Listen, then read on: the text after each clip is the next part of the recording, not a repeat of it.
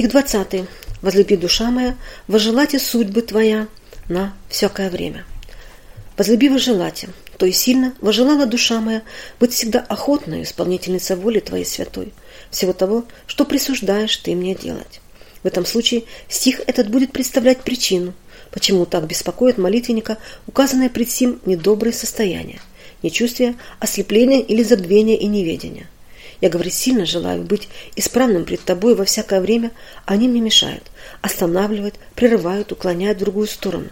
Это беспокоит меня, потому что я и молюсь, и вопию об избавлении от них. Но замечать такие состояния и чувствовать всю помеху от них в духовной жизни может только сильно возжелавший совершенства в ней.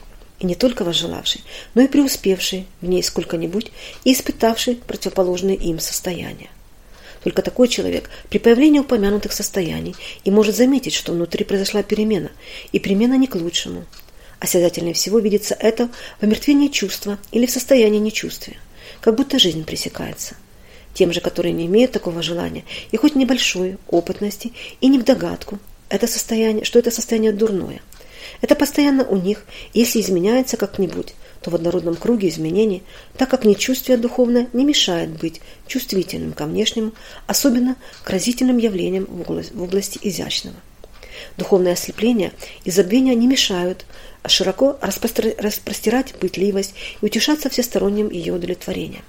Неведение духовное не мешает быть научным знатоком внешних текучих дел и верным в своем роде оценщиком их – Такие бросающиеся в глаза проявления жизни, благодуховной, слоняют истинно духовную сторону нашей жизни не дают заметить ее отсутствие.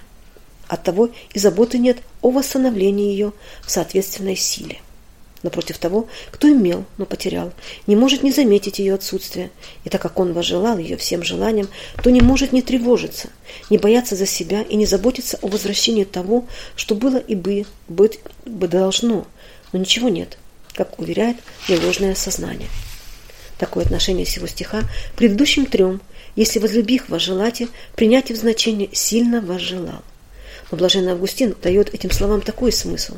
Разумная воля моя настолько требует, чтобы я желал, но желания нет, подобно тому, как больной разумно желает принимать пищу, но нет аппетита, и желудок не принимает пищи.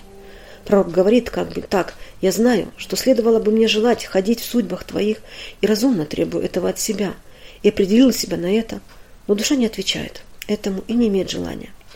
Здесь он предоставляет как бы болезнь свою душевную пред Бога, чая уврачевания. В таком смысле настоящий стих будет продолжением изображения неудобств и препятствий, встречаемых на пути жизни духовной. На этом пути, словно удары какие, поражаются по временам душевные силы, и они отказываются действовать по требованиям духа. Когда поражает бывает чувство, тогда появляется состояние нечувствия. Когда поражен бывает ум, когда он слепотствует или забывается. Когда поражена бывает воля, когда человек впадает в состояние разленения и неподвижности на дела по требованию духа. У первых двух сказано в предыдущем стихе. Последнее же неужели пропущено? Вот для полноты изображения сих поражений может быть и лучше с блаженным Августином в настоящем стихе видеть указания на поражение воли нехотения. Святой Марк Подвижник всякий раз, когда кажется, э, касается этих поражений, выставляет три – неведение или забвение, нечувствие и разленение. С чего это начинается, бывает не одинаково, но больше с забвения. От забвения – нечувствия, от того и другого – разленения или нерадения. Это полный апокалиптический удар в душе. Но надо иметь в мысли, что все это бывает, все это бывает с людьми, стоящими на добром пути. О них и речь у святого пророка.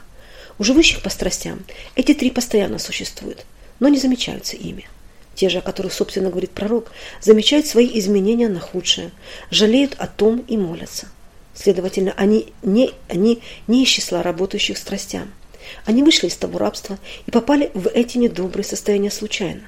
Вина, конечно, в них, но редко кто может сказать, от чего именно они находят. Господь же милостив, и кто заметит такую худобу в себе, прибегает к нему с сокрушением. К тому он является скоро свое благоволение и восстанавливает внутреннее его в свойственном ему чине. Стих 21. Запретил Еси гордым проклятие, уклоняющееся от заповедей твоих. Запретил, сказал, то есть не гордитесь, и сказал с прещением, с угрозой, с определением строгого наказания. Зачем же говорится об этом? Может быть, пророк продолжает речь о препятствиях к успехам духовной жизни и, сказав впереди о поражении душевных сил бездействием, говорит теперь о том, как может даже самая напряженная деятельность быть поражена, как проказы, гордостью, и предостерегает от этого. Он говорит как бы так, знаю, Господи, сколько пагубна гордость и сколько она тебе противна. Потому молюсь, избавь меня от нее, иначе за нее отымешь ты благодать свою, а без благодати у меня пойдет падение за падением, и стану я в ряд всегда уклоняющийся от заповеди твоих. И пойду под клятву, изреченную тобою на них, ибо проклят, кто не прибудет во всех написанных в законе, я же творите я. То правда, что для начинающих преуспевать самый опасный враг – самомнение и гордость в связи с осуждением и презрением других. Добро так привлекательно и ценно в очах души, что, заметив в себе еще только начатки его, она уже и меры себе не знает. Но этим показывает она лишний опыт на свою скудость и скоро обличается в том праведным, обличается в том праведным судом Божьим. Господь близ и вразумляет. Возмечтавший о себе почти тут же спотыкается в чем-либо, иногда не очень значительным. Если опомнится, дальнейших вразумлений и не последует. А если не опомнится, попускается восстать страстям срамным.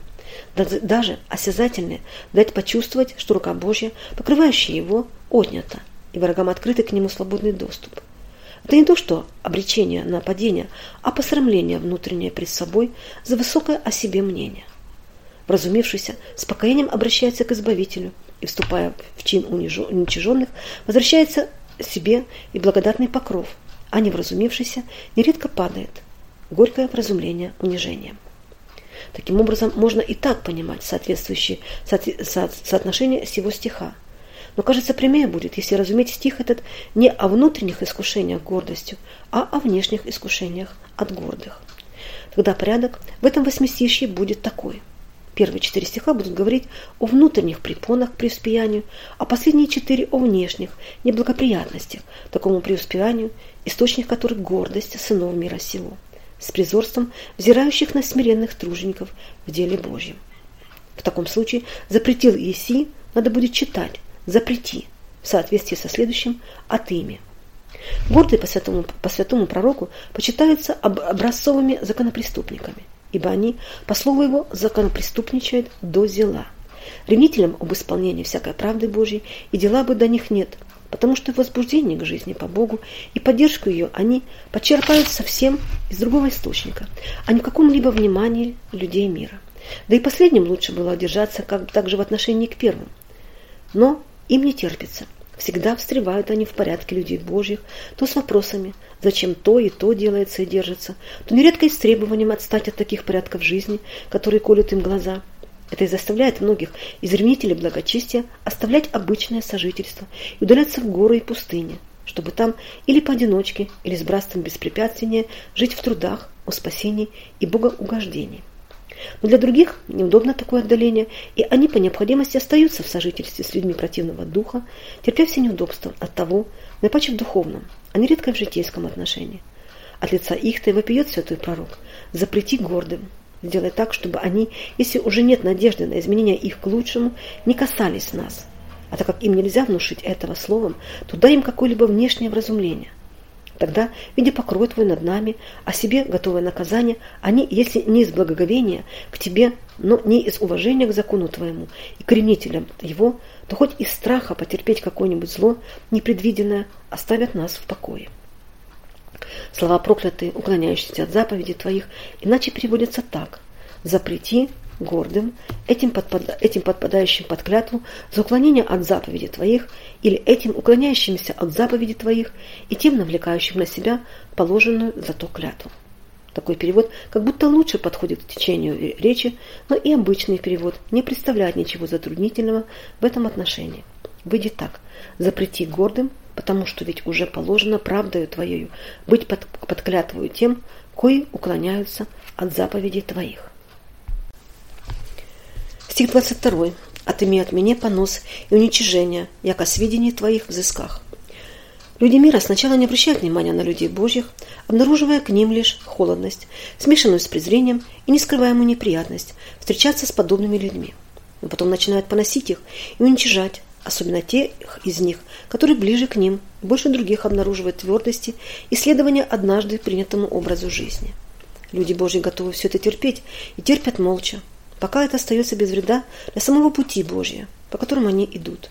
Но когда уже дело доходит до того, что они возвышают голос, только не пред людьми, а пред тем, кто назирает все пути человеческие и просит Господа снять с них понос и уничижение ради того, чтобы от них, от них он от них он переходит и на те сведения, которые они взыскивают.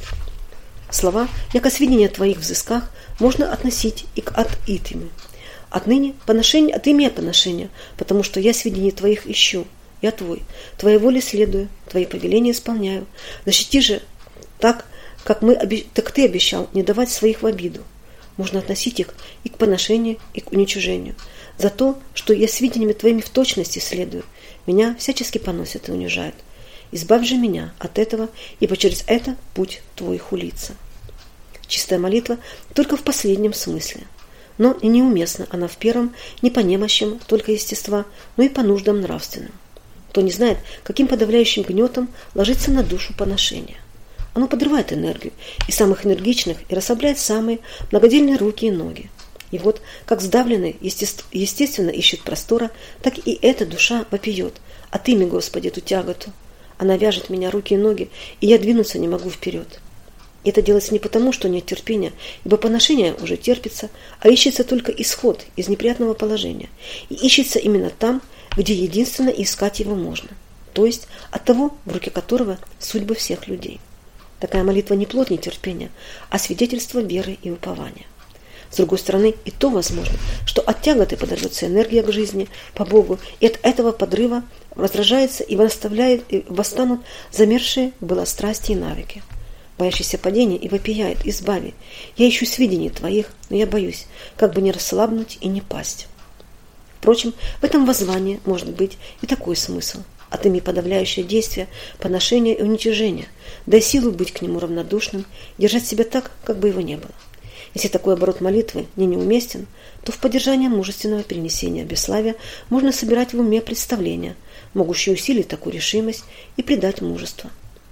Поношение здешне избавляет от посрамления на страшном суде.